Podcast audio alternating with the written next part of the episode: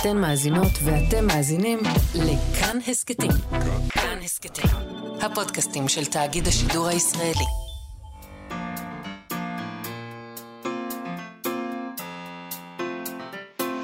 מה שכרוך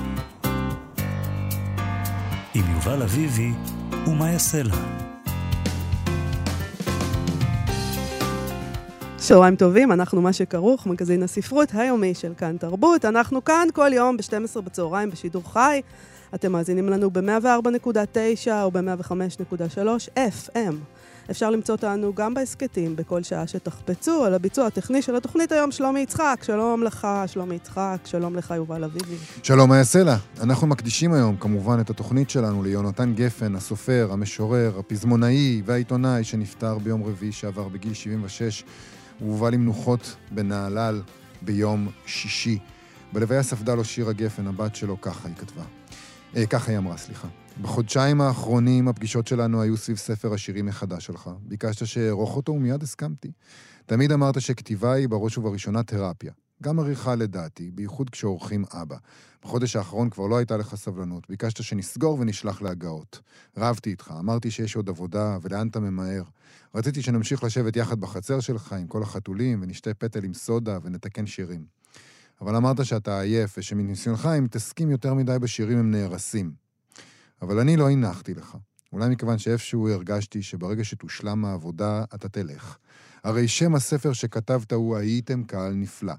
אחרי משפט כזה, בדרך כלל יורדים מהבמה. יונתן גפן אה, היה אדם עסוק, יוצר עסוק, כתב פרוזה, שירה למבוגרים, לילדים, פזמונים, מחזות, טורים בעיתון, הוא חתום על מופעי סאטירה ומופעים לילדים, בין היתר כתב את הספרים רומן אמריקאי וחומר טוב על התקופה שבילה בחבורת לול, אם אפשר לקרוא לזה בילוי, ה-70's. אה, היה גם את הספר אישה יקרה, שבה הוא עסק ביחסים שלו עם אימא שלו, אה, שמתה כשהוא היה חייל, התאבדה, לפי דעתו. כן. הוא כתב את ספרי הילדים, שירים שענת אוהבת במיוחד, הוא כתב אותו רק, הוא היה בן 20 כשהוא כתב אותו. כן. לאחותו הקטנה ענת, ילד הכרובית, הדרקון הלא נכון. כמובן, הכבש השישה עשר, ספר רב-מכר, לאורך הדורות, סטדי בסט סלר, אפשר, קוראים לזה שם, בהוצאות, שהפך לאחת מהצגות הילדים הפופולריות בישראל, uh, וכמובן, כמה מהשירים ש... כולנו מכירים. כן. מה זאת אומרת? מאות שירים לפי דעתי הוא כתב. אני חושב שיש הקטן, לו מאות שירים שכולנו מכירים. נכון, יכול להיות שזה נגמר, מקום לדאגה. יונתן סע הביתה, המון שירים, אנחנו נשמע אותם אה, בתוכנית היום, את חלקם הקטן. לצידם הוא גם תרגם שירים, בוב דילן כמובן, אה, וספרים. הוא היה איש פוליטי מאוד גם, הוא העלה מופעים לקהל הרחב, שבהם הוא העביר ביקורת נוקבת על המצב פה. אה, והוא גם כתב על זה בטור שלו במעריב, עשרות שנים, כמו שלא מרבים לכתוב פה כן. אה, אומנים כמוהו, כי הם משלמים מחיר. אז... כן, אנחנו נדבר היום על הפרוזה שלו. אה, אנחנו נתחיל עם מי שערכה את ספרי הפרוזה האחרונים שלו בהוצאת כנרת זמורה, דוקטור עלמה כהן ורדי. נדבר איך זה לערוך אה, את האיש הזה, על מה הוא כתב. נדבר ב, אה, ב, גם על הספר האחרון שלו, שבו בעצם הוא בא חשבון עם הכתיבה שלו, הילד הכותב. אה, נדבר איתה על כל אלה. לאחר מכן נדבר עם פרופסור אורי שין כהן על המיקום של היצירה שלו בכתיבה בעברית ועל התרומה הפוליטית המפתיעה של היצירה שלו קצת קודם, לפני, לפני הילד הכותב. אבל לפני זה בוא נשמע את יונתן גפן בקולו שלו, מדבר על הספרות שלו בשיחה עם יעל דן בתוכנית יומן תרבות לרגל יציאת הספר בקשר לשושנים ב-1995. בוא נשמע. אני ניסיתי בספר הזה אולי פעם ראשונה להתרחק מאוד מאוד מהביוגרפיה שלי. כל הדברים שעשיתי בעבר, הייתה להם איכשהו נגיעה ביוגרפית. פה כתבתי ממש על אנשים אחרים, שזה מאוד קשה. זה חוצפה איומה. זה דברים ש... שבאים ממך או לא? אני חושב שכן, אני חושב שבשלב מסוים אתה מגיע לשלב של השלמה. אתה בהתחלה רוצה לכבוש את העולם, אחרי זה אתה רואה שלא כבשת אפילו ארץ, אחרי זה לא עיר, אחרי זה אפילו לא אישה, ולאט לאט אתה מבין שככה זה, ואתה חושף את, ה, את, ה, את האמת, כואבת ככל שתהיה, וזה האושר, אם יש דבר כזה. זאת אומרת, לדעת שזה מה שיש. אתה סיפור החמצה? אה, כולנו סיפורי החמצה. אני חושב... כולנו? כן.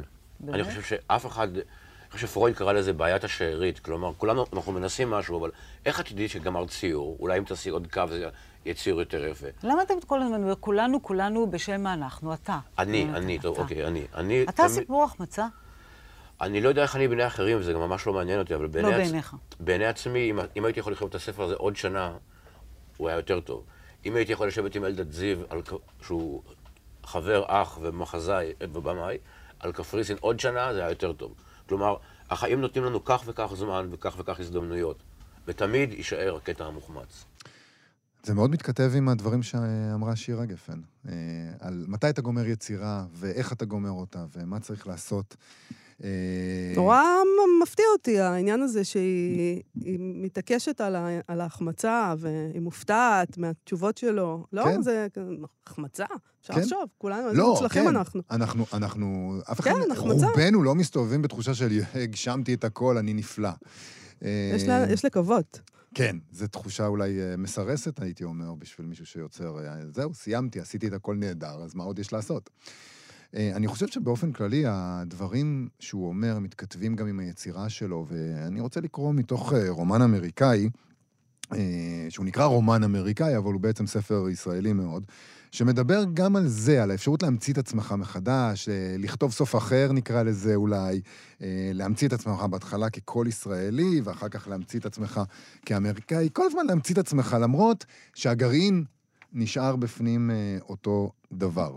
אה, הספר הזה הוא על יאקי מיטלמן, בן להורים אה, ניצולי שואה, שעובר לארה"ב וממציא את עצמו מחדש כג'ק, אבל הוא נשאר כל כך, כל כך ישראלי, גם כשהוא נעשה כל כך אמריקאי. בתחילת הספר, יאקי נזכר בילדות שלו, כשהוריו נכנסו למוסד, אה, והוא עובר לגור עם הדודים במושב. הוא שמח להתחיל חיים חדשים במקום אחר. לחבריו החדשים במושב תל גנים הוא אמר שקוראים לו יאקי, שההורים שלו מתו בשואה כשהיה תינוק. לפעמים הוא אמר נספו, כי זה נשמע לו יותר סופי. וזה כל מה שהוא יודע עליהם. שם, בתל גנים, הוא טייל בין הפרדסים בסנדלים בלי גרביים. הוא לא הסתפר, בילה שעות בחוץ, בשדות הטילטן וברפתות. לא הרביצו לו. הוא למד לרכוב על סוסים ורכש את כל חוברות הקומיקס שהיה אפשר להשיג בנתניה. חזר לבלוק הציורים ממיקי מאוס ושאר הדמויות האסורות, ולא הרטיב יותר במיטה מתוך חלומות של התרסקות. הדוד יוסף אפילו הרשה לו לישון בגינה שמאחורי הבית, בערסל, הקשור לשני עצים זקנים, אקליפטוס וזית. הוא אהב לאסוף, לאסוף ביצים בלול, להאכיל את הפרות, לדהור על הטרקטור. בכל שעה פנויה הוא קרא על ציירים ידועי שם, העתיק את ציוריהם, צייר בכל מקום, בעלון הכפר, בשלטי החגים שהודבקו על המקלטים הציבוריים במושב, על קירות המקלטים, בעיתון הסטנסיל של בית הספר. הילד השקט, גלוח הראש והכועס פתאום עם גרביים בכל מזג אוויר מנווה שאנן, הפך לילד חברותי, חייכן, סמוק פנים. בערבי הקיץ הארוכים הוא ישב יחף וחצי עירום עם חבריו בחורשת הברושים ליד בריכת השחייה, ושם הם דיברו על בנות ועל כמה גיבורים הם יהיו בצבא. הוא קרא ספרי אומנות והקסים את חבריו החדשים עם סיפורים שרק הוא ידע. הילדים הקשיבו לו כי הוא ידע לספר ותמיד טיבל את הסיפורים שלו באיזה פרט מצחיק כמו שפם המשושים של סלבדור דלי, או על צייר בלגי אחד שהוא שכח את השם שלו שצייר מקטרת וכתב מתחת לציור, זאת לא מקטרת. יאקי החדש, מצחיק ושזוף, קבר עמוק באדמה את יעקב מיטלמן והפך ליאקי מיטל, שיכול להיות כל כך הרבה דברים, אבל הכי הוא היה רוצה לעסוק באומנות, להיות צייר. רק בביקורים, שהלכו והפכו לנדירים יותר ויותר אצל ההורים שלו במוסד, הוא חזר להיות יעקב מיטלמן העלוב. פעם בחודש, בדרך כלל בשבת, דוד יוסף עם האוברול הכחול והמוכתם תמידית בעיגולים, כהים של שמן מנועים, עם שפם עבות וזרועות עבותות. יאקי כבר ראה אותו מרים לבד טרקטור. ויאקי החדש, עם שיער הקשור בצמה ארוכה מאחור ויחף, עלו על שתי הסוסות הזקנות של הדודים, הנזל וגרטל, ודהרו דרך חוף הים אל הכרמל לבקר את ההורים הסגורים של יאקי. שתי הסוסות נקשרו לגזע האורן, שקי שעורה נענדו לצוואריהן המזיעים, והדוד והילד נכנסו פנימה לחדר קטן במוסד. הדוד יוסף פטפט קצת בפולנית עם אבא שמואל ואמא חיה. כולם ישבו יחד על המיטה הקטנה, היה צפוף וחם. כמו חיה רעת נראה יעקב עם שערות כזה, אמא חיה אמרה לו, ולדוד יוסף, ורזה כזה, אתם לתת לו לאכול מספיק? וצבע כזה של כושי, יעקב, אמר אבא שמואל, אתה צריך להיזהר משמש שורפת אותך כמו תנור. ואיזה ריח יש פתאום לך, היא אמרה אמא חיה. סוס, אמר יאקי. ריח של סוס. ואז אמא חיה הביטה למטה וקפצה על רגליה. ויחף אתה! יחף! איפה גרביים, יעקב? אתה צריך מהר לשים גרביים לפני יבוא נחש. בגיל 40, כשהוא צייר מפורסם, אלכוהוליסט אלים, כשמשפחתו וחבריו הקרובים מקהילת האומנים הולכים ומתרחקים ממנו, נזכר יאקי. בימים שבהם עבר מהעיר ומהוריו העצובים והחולים אל המושב ואל דודיו הבריאים והמרוצים, וחשב כמה טוב יהיה להתחיל שוב, בתור אדם אחר, במקום אחר.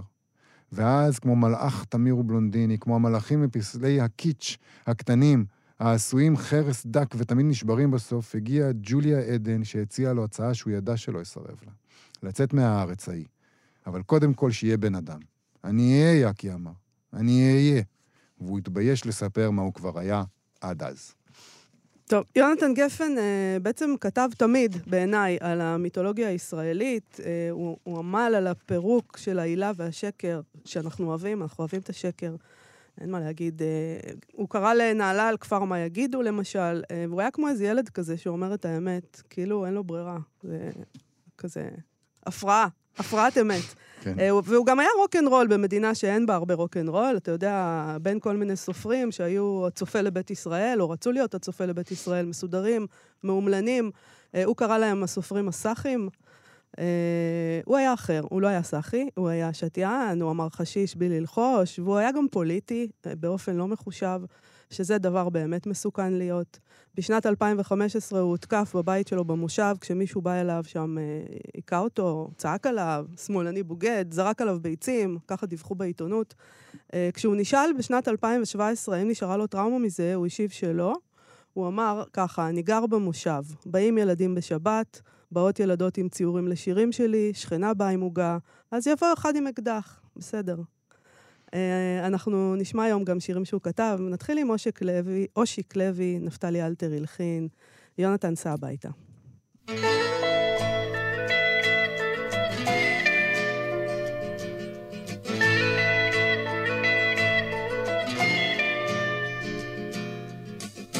עיר גדולה בלי חיילים ואי אפשר לישון פעמונים מצלצלים בבוקר יום ראשון אנחנו, מה שכרוך בכאן תרבות, חזרנו, ואנחנו מדברים היום על הפרוזה בעיקר של יונתן גפן. אה, נעשה את זה עכשיו עם מי שהייתה העורכת שלו ב-18 השנים האחרונות. אה, הספר שלו, הילד הכותב, הוקדש לה. אה, העורכת דוקטור עלמה כהן ורדי, שלום עלמה. שלום, מאיה. למה הקדיש לך את הילד הכותב? וואו, אוהב אותי. אני חושבת שהוא העריך את העבודה שלנו ביחד, וזה היה באמת משהו שגרם לי להתרגש מאוד. אני לא יודעת להגיד יותר מזה. מה, אה, מה הוא כתב בילד הכותב? מה פתאום הילד הכותב? למה הוא היה שם הילד? ילד הכותב זה ממואר יפהפה, שהוא כתב בהינף אחד על תולדותיו כאדם כותב.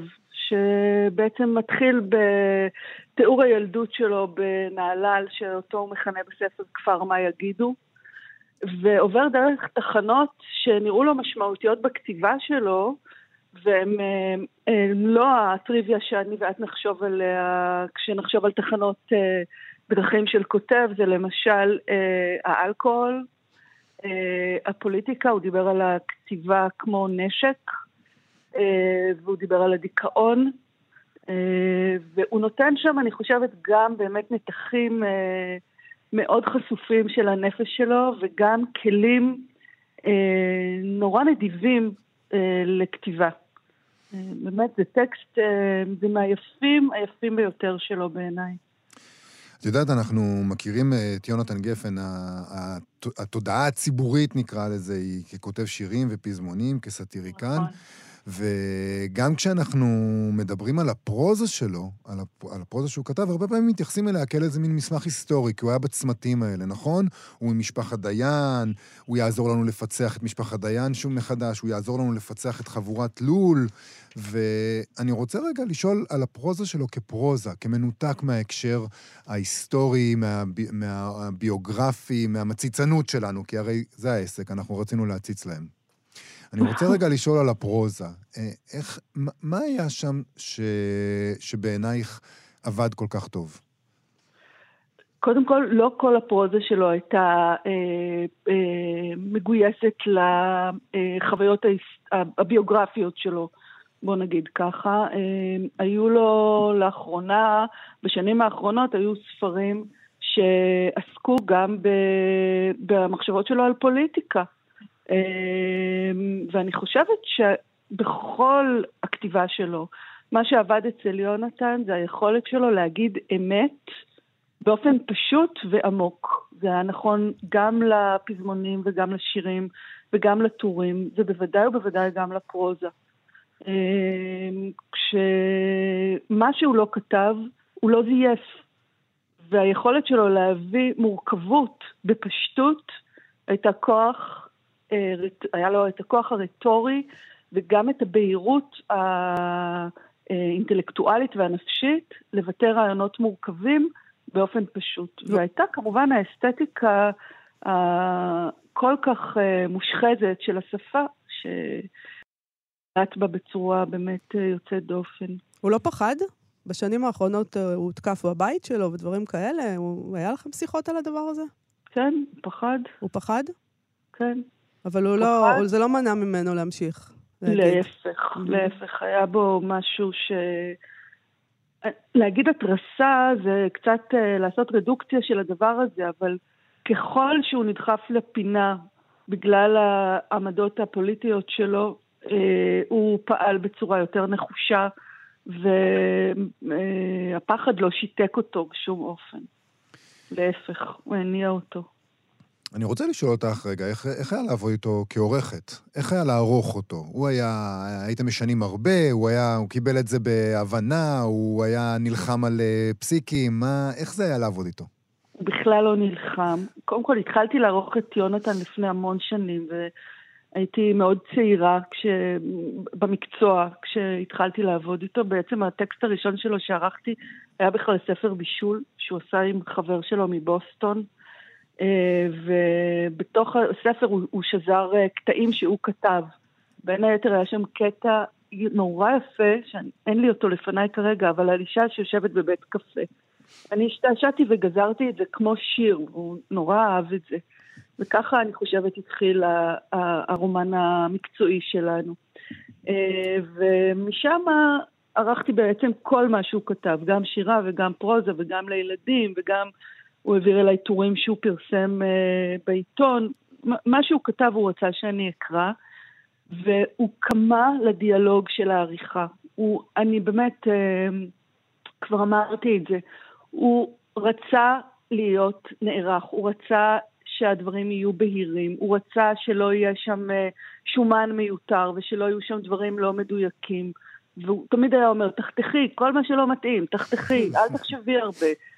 ולא היה שום אגו בתהליך הזה, זה היה תהליך בדרך כלל די מהיר, לא יכולה להגיד שהייתה לו סבלנות לאין ספור סיבובי עריכה, אבל uh, בתוך הדיאלוג הזה הוא ביקש שאני אתן את המאה אחוז שלי.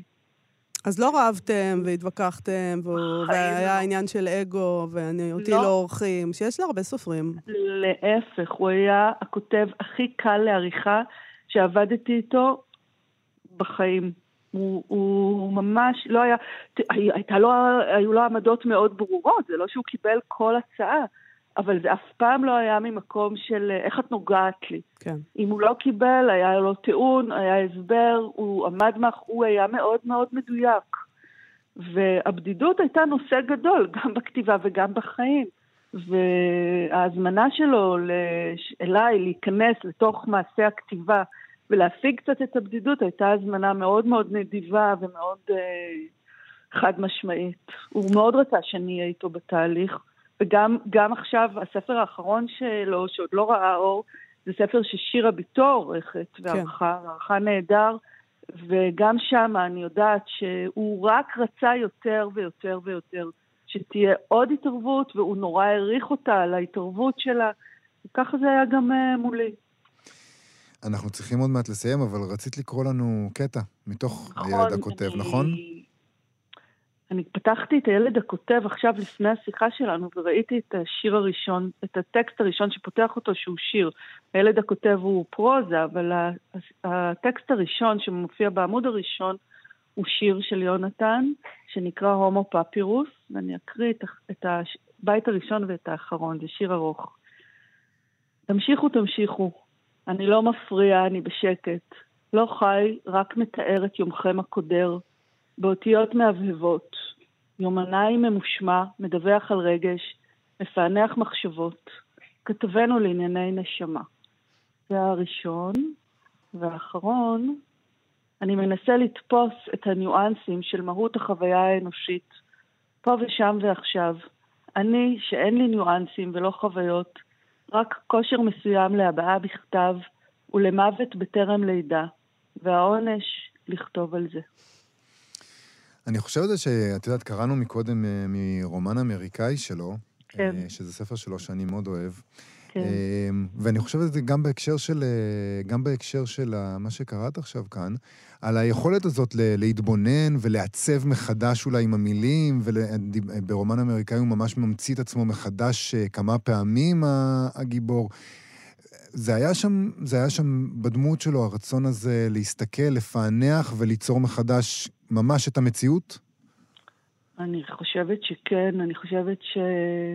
הפרויקט הגדול של בחינת העצמי זה פרויקט שיונת העצמי והמציאות, ולא הייתה חלטורה בדבר הזה, באיך שהוא, שהוא חי ובאיך שהוא כתב. באמת, אתה היטבת להגיד את זה ממני, ההתבוננות שלו במציאות הייתה בהחלט אה, הדבר שהנחה אותו ושהוביל אותו בכל היצירה שלו, גם לילדים אגב. דוקטור עלמה כהן ורדי, העורכת של יונתן גפן, תודה רבה לך על השיחה הזאת. תודה לכם. ביי. להתראות.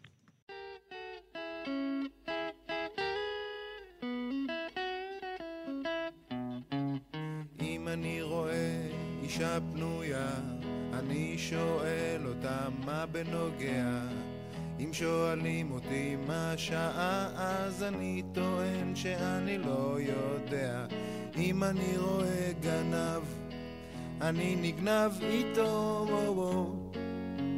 ואם אני רואה זמן בסביבה, אני לוקח אותו, לוקח את הזמן. אנחנו מה שכרוך בכאן תרבות, חזרנו, אנחנו ממשיכים לדבר על הפרוזה של יונתן גפן, דיברנו על השנים האחרונות, על הספר שלו, הילד הכותב, עכשיו אנחנו נלך קצת אחורה בשנים ביחד עם פרופסור אורי שין כהן, פרופסור לספרות באוניברסיטת תל אביב.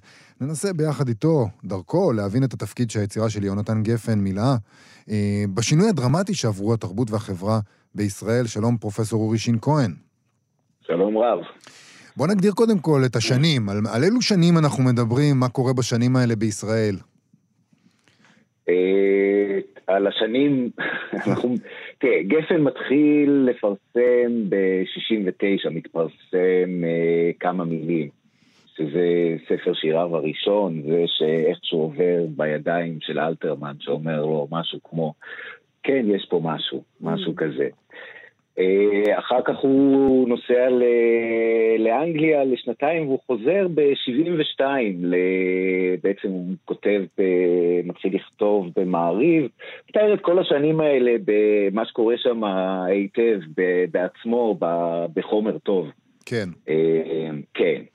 כן, אבל הוא בעצם, במובן הזה, גפ, אני חושב שגפן, כמו שאנחנו מכירים אותו, הוא, הוא תוצר של מה שקרה ב-73' ושל התגובה למלחמת יום הכיפורים, שבנקודה הזאת יש לו איזה תפקיד נורא חשוב. הוא איזה מין, יש מובנים שבהם כשחושבים על השנים האלה בתרבות העברית, גפן הוא החוליה החסרה במחשבה שלנו כי הדבר שהוא השפיע בו והיה גדול בו, הוא חומק מהדיסציפלינה שלנו באיזשהו אופן. באיזה אופן? כזה. למה הוא חומק? אה, כי תראי, אני, דעתי, אה, אנחנו, גפן היה יוצר רב, אה, רב שכבתי ורב מימדי ורב ז'אנרי באיזה אופן שהוא לא פשוט. כלומר, מה עושים עם המופעים האלה? אנחנו, שהיו מאוד חשובים.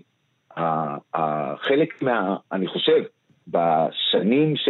תראה, חלק ממה שאני אומר, אני אומר הרבה, אני חושב, כי בדקתי את הדברים האלה, אבל אין הרבה מחקר על, ה, על העניין הזה, או אין בכלל, צריך להיות אה, אה, ישרים. אז נגיד המופעים שהוא עשה בשנות ה-70, אני סבור שהם השפיעו מאוד מאוד, והיו מאוד פופולריים, והם חלק מהפופולריזציה של ה... ה מהפואטיקה כמעט של, ה, של המהפך. זאת אומרת, מצד הביקורת על השלטון והביקורת של המצ... שכן, של מלחמת יום הכיפורים. אתה חושב אה, שזה לא קשור לזה, אה, אורי, שלא היה לו את הדאווין הזה של הצופה לבית ישראל, הסופר המכובד? כלומר, הוא היה גם רוקנרול, ואז לכן אה, פחות הקשיבו לדבר הזה בעולם הספרות, באקדמיה, אני מתכוונת. יכול להיות, אני לא יודע, אני לא חושב שזה, אני לא בטוח שזה העניין, כלומר, אני לא חושב שיש מישהו ישר שיוכל לומר, להתכחש לזה שאף אחד לא נכנס לתוך הלב, הנשמה והשפה של ישראל כמו יונתן גפן. מי יכול להגיד את זה? כלומר, מאז ביאליק, בחיי. אז למה הוא לא נחקר? כי הוא, כי האופן שבו, יש, אני חושב, האופן שבו הוא באמת, אה, אה, אה, המימדים הכי גדולים שלו הם לא בתוך הדיסציפלינה של חקר הספרות בדיוק. הם באיזשהו מקום שעוד לא, אנחנו לא יודעים לדבר עליו עד כדי כל כך טוב. כלומר, מה קורה שם בין. הדבר הזה שהוא בין הילדים למבוגרים, בין השירה לפזמונאות, בין כן. המסע לספרות. אה, אני חושב שיש לו, הוא ניסח משהו מאוד ייחודי ומאוד פעלתני, ושלא נטעה, בואי, לעולם אין לזה, תמיד, אף פעם אסור לזלזל בעצלנות של, של בני האדם. וגפן ייצר המון, המון, המון, המון בעצמו. ולהכיל את כל הכמות הזאת, אה, גם זה מסבך את התמונה. כלומר, גם אם רוצים להגיד משהו על המופעים שלו בשנות ה-70, זה, זה כבר מסובך על ידי דברים שהוא אמר עליהם ושכבר עשה בעצמו, ועוד עשרה מופעים שעלו אחר כך שקשורים בדרך זו או אחרת וכן הלאה. זאת אומרת, חלק מהדבר זה אולי אפילו באמת הפעלתנות ה- היוצאת דופן שלו. אמרת אבל אה, שאתה מתייחס למופעים האלה כאל משהו שקשור למהפך של 77, שזה נשמע על פניו אה, כמעט סתירה, נכון? הרי מה, מה, מה לגפן, שתמיד היה שמאל, למהפך של 77? איך זה בדיוק קורה בעיניך? תראה, הדרך הכי טובה לחשוב על זה זה באמצעות ה- ה- הספר עצמו, המחדל. הספר עצמו, המחדל, היה תגובה הראשונה והמאוד עוצמתית למלחמת יום הכיפורים. לפי, לטענת אלי לנדו, זה מכר משהו כמו 200 אלף עותקים ממש, מיד שזה יצא. שזה הרבה מאוד המון, בתקופה ההיא, כן. וכן הלאה. עכשיו, הפרויקט של אלי לנדאו ואורי דן וכל מי שמשתתף במחדל, הוא שונה מהפרויקט של גפן. אבל המחדל בלי גפן לא היה, לא היה שווה, לא היה, לא היה עובד. לא היה עובד. הם אפילו מביעים שם את ההסתייגות ממנו, ממש במבוא, אני חושב שלנדאו אה, אה, כתב את זה, אבל ה- הם בעצם, הביקורת שלהם היא מין טכנית, הם עובדים מאוד קשה בלהציג את המחדל כמחדל של הפעלת הכוח. ו, אה, אבל אז הביקורת שלהם היא, היא, היא כזאת של כתבים צבאיים והיא היא עושה את שלה, אבל אה, גפן הוא זה שמכניס את זה לנשמה שם, בלי שהוא בכלל מתכוון לאותה המסקנה שהם רוצים להסיק מהמחדל, והוא שמה שלא עבד, מה שלא עבד בכוח זה שלא הפעילו מספיק כוח או את הכוח נכון וכן הלאה. זאת אומרת, זה, זה, יש שם איזה, זה פשוט אה, מנכס את זה ומכיל את זה באופן אה, מאוד הרמטי. והם אולי רצו אותו גם, אתה יודע, בגלל החותמת הזאת של אה, דיין וכל הדבר הזה, הנה הוא יוצא נגד. תראי, את עומדת על משהו שהוא לדעתי אולי החידה, את יודעת, החידה הגדולה של, ה... של גפן. זאת אומרת, הדבר הזה שראו בו משהו, כל מיני אנשים כל הזמן, שהוא הזדהה ולא הזדהה איתו והתגאה והתייסר בו. זה, שומעים את זה בשירה שלו, זה נוגע ללב, שכיוון, ש... כיוון שהוא עשה את כל זה עם איזה לב מאוד תמים, אני לא יודע איך להגיד, לב מלא תום. ו... אה, אבל כולם ראו את זה, ונגיד, את יודעת, כל המגעים שלו עם, עם חבורת לול, ואורי זוהר שביים את המופע הראשון, ש... את המופע הראשון שלו, זה הכל בינתיים, זה הכל, נדמה לי, היו על סף, היו מאוד מתעללים, ככה זה נקרא, לפחות בעיניי, כן. מהדברים האלה, ובמיוחד על רקע הדבר הזה שהוא אמור היה להיות, הוא בלאו הכי לא היה, אבל גם לא היה לח... וכן הלאה וכן הלאה.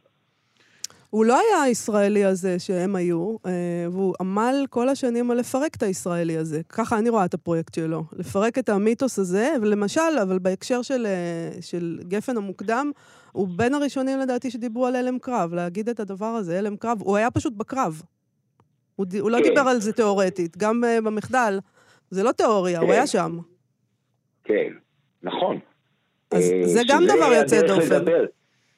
אני לא יודע, זה הדרך לדבר בנוסח הביטחוני. זאת אומרת, זה ממש אה, תנאי הדיבור זה להיות קצין קרבי כמעט ב- בעולם הזה. אז אני לא, אני לא יודע לגבי זה. מה שכן, את, אכן צודקת, זה ברור גם, גם ממש מהכתיבה, בלי, אה, ממש מכמה מילים זה ברור שהוא הלום קרב, הוא חוזר כבר ב-67, ושזה, כן, והוא מתאר, שוב פעם, את, גם את ה-self medication הזה, את, ה, את הדבר הזה, זה, כן, הוא לגמרי, אני לא יודע אם הוא הראשון, לחלוטין, אבל הוא מדבר את זה באופן ישר ו, אה, וכן, בצורה שלא הייתה אה, לפני כן, אני חושב. אם יורשה לי, אני חושב שבמובן הזה הוא משלי, הוא כאילו מפייט בגופו, את, את משהו, הוא מפייט בגופו משהו שקשור גם בחנוך לוין. זאת אומרת, אה, מה שחנוך לוין לא ראו עשרה אנשים בקטשופ, או, או אני עצמי המלחמה הבאה, אצל גפן אחרי 74, לא יודע, היו 300 הצגות. זה המון בזמן הזה. וזה קשור לזה שהוא... הוא דיבר אולי דברים דומים ויש קשר אפילו בין הצורות, אבל המקום שהוא מדבר עליו, ממנו הוא דיבר, הוא אחר לא רק בגלל מי שהוא היה כאילו ברמות הס- הסימבוליות והשמות, אלא בעיקר מי שהוא היה כ, אה, אה, כבן אדם. במובן הזה מאוד אה, מנצ'י, אם אפשר לומר את זה. אז היית- הייתה לו השפעה גדולה מאוד בשנים האלה, באמת אה, אה, ח- יחס- חסר תקדים ההצלחה של המופעים האלה, ואתה אומר בעצם גם שבצורה שהוא אולי לא היה מודע לה בזמן אמת, הוא מאוד מאוד תרם אה, למפח. אתה חושב שאחרי זה הוא הבין את זה? הוא ידע שזה מה שקרה? הוא, הוא תפס את מה שאתה טוען כאן היום? תראה, הוא הוא אדם מאוד פיקח. מן הסתם הוא הבין שהוא עזר לנסח ביקורת שאנשים הסיקו ממנה מסקנה שונה מזו שהוא חושב שראוי להסיק ממנה. אבל כשאתה עוסק בביקורת, אה, אלה ממש תנאי הפתיחה של המעשה. אתה חושב שחרה לו שהאקדמיה לא משכילה לקחת את, אה, את היצירה שלו ולארגן אותה לאיזה מחקר אה, רציני? אתה יודע, אנחנו תמיד חושבים על זה שסופרים גדולים ויוצרים גדולים או יוצרים חשובים, אה, נורא רוצים, עדיין נורא חשוב להם הגושפנקה הזאת שאתם נותנים שם באקדמיה שלכם, שכאמור אה, לפעמים היא עצלנית מאוד. היה חסר לו הדבר הזה? אה, שלא יצא שאני זה שטענתי שהאקדמיה עצלנית. אמרתי משהו לא, זה הכותרת, זה הכותרת. בני האדם וכל המערכות. בניגוד אה, לתקשורת, כן, שהיא אף פעם, כן. אף פעם לא עצלנית, היא תמיד מאוד חדורת מוטיבציה. בדיוק, בדיוק. אז ה- ה- ה- ה- הקונפליקט שלו עם, ה, עם הביקורת האקדמית היא נוגעת ב- לשורש העניין. אני שמח שהעלית את זה. כי הוא כבר לא היה מקובל על הביקורת האקדמית, וגם לא בדיוק אקדמית, כבר מסימן קריאה. זאת אומרת, תחשבו, סימן קריאה מתחיל ב-72, ובעצם אה, אה, הם דוחים אותו דחייה מוחלטת. לא, הם לא מתעסקים בסוג כזה של ספרות, זה לא מה שחוקרים. אה, וזה בין השאר מסמן איזה רגע שבו הביקורת האקדמית, האקדמיה אם תרצו, גם נפרדת מהטעם הפופולרי כמדד למשהו. כמעט אפילו הייתי אומר שזה מגיע לאיזה נקודת היפוך שבה הפופולריות היא אינדיקציה למשהו שלא... לא חוקרים. אין בו טעם. מהמם. כן, שלא חוקרים. כן. הוא כותב על זה, אה, גפן כתב על זה, ואני חושב שכשהוא כבר הגיע לדורי, זאת אומרת, אני התכתבתי איתו בעניינים האלה, רציתי לדבר איתו על זה, אני חושב שזה כבר לא עניין אותו אה, בכלל, ואני, ה- ה- האמת ש... אבל מצד שני, הוא השאיר את הארכיון שלו אה, היטב, ויש לנו באמת הרבה הרבה, הוא גם כתב על זה בילד הכל נוער, הכל, כל, בקיצור, יש לנו הרבה עם מה לעבוד. בהקשרים. בהקשרים בבאר שבע. כן. נמצא הארכיון שלו, כן. ויש איזה חוקר אולי אי שם, צעיר, שיכול לשנס מותניים ולא להתעצל. כן, יגיעו, יגיעו, אם לא עכשיו, יגיעו מתישהו. זה, זה, גם זה טבע, טבע היחס בין הארכיון ל, ל, לנו, נקרא לזה ככה. פרופסור אורי שין כהן, תודה רבה לך על השיחה הזאת. תודה לכם. להתראות. להתראות. ביי.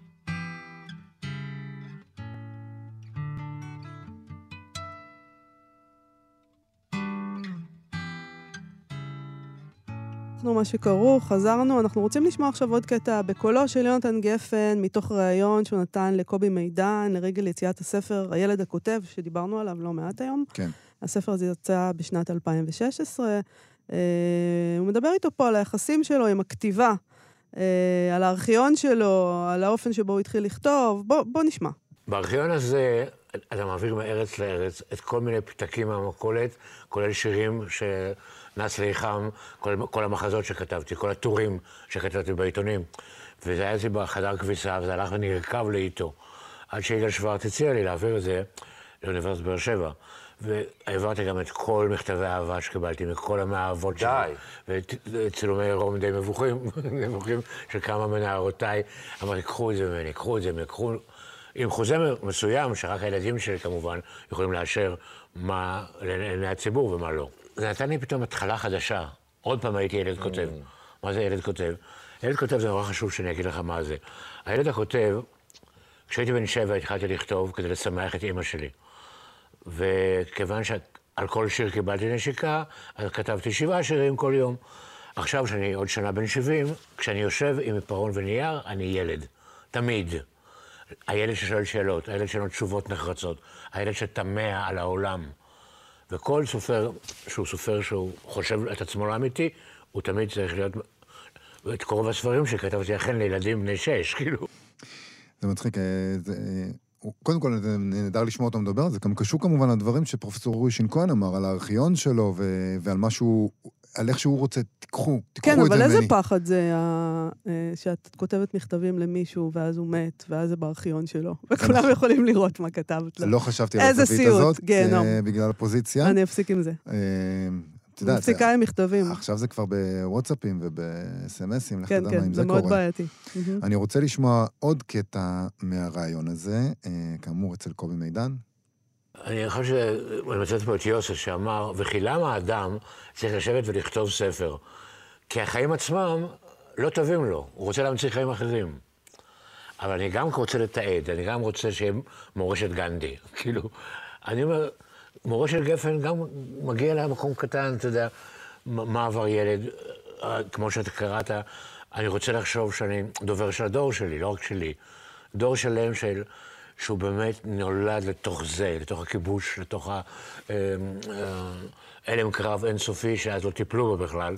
אתה חושב שאתה הלום קרב? ברור שאני הלום קרב. לפי הספר, כאילו? לפי החיים שלי, אני...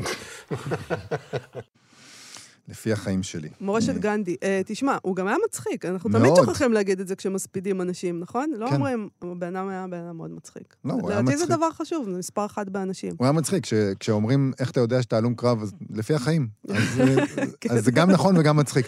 בואי נקרא קטע קצר מתוך סיפור קצרצר שלו, ציפציף. זה יצא בספר קצר אה, שאני קורא ממנו בהוצאת אה, כתר בשנת 2000, זה נקרא ציפציף, יש פה ארבעה סיפורים אה, קצרים בספרון הזה, והסיפור הזה אה, מתמקד באקים שנזכר בחבר שלו, ציפציף, שנפל בקרב. לא רק הערבים רצו להרוג את ציפציף, גם רס"ר לולו רצה להרוג אותו. הוא היה ילד חלש, ציפציף. יכול היה למות מהקור, מהחום, מהאוכל, מניבול הפה. אבל הוא מת דווקא על ראש הגבעה ונהיה גיבור. גם זה לא בטוח. יש כאלה שעדיין מחפשים. יש אצבעות ויש דיסקית. אסור לאבד תקווה. ציפציף היה משורר. אחרי התדריך האחרון, כשהמג"ד רמס באצבעותיו את שולחן החול ושאל אם יש שאלות, הצביע ציפציף ושאל, מתי יהיה כבר שלום? מה, רטן המג"ד? אחרי המלחמה, אני מתכוון, אחרי כולנו נמות. האם אז יהיה משהו, או שככה זה יימשך כל הזמן, אנשים יפסיקו לחיות עד שיתרגלו למות? טוב, סיכם המג"ד. אם אין יותר שאלות, אני מציע שניקח את הגבעה המחורבנת הזאת. והם לקחו. הקים היה מביט בציפציף אחרי מסע מפרך וחושב, ציפציף, זה לא מקום בשבילך.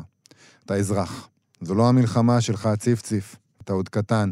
אתה יכול להיות חולה מאוד ולא לקום לעולם. והשר לולו והערבים לא ייתנו לך לצאת מזה, אתה שומע? למה לא אמרת להם שאתה לא מעוניין, ציפציף? אולי מישהו היה שומע ומשחרר אותך מהמוות הזה. ואם אתה לא מת, איפה אתה? זו לא הייתה המלחמה שלך, ציפציף, לא שלך. הוא גר בהרצליה על יד הים. ים זה חיים, חשב הקים, כי המים לא נפסקים לעולם.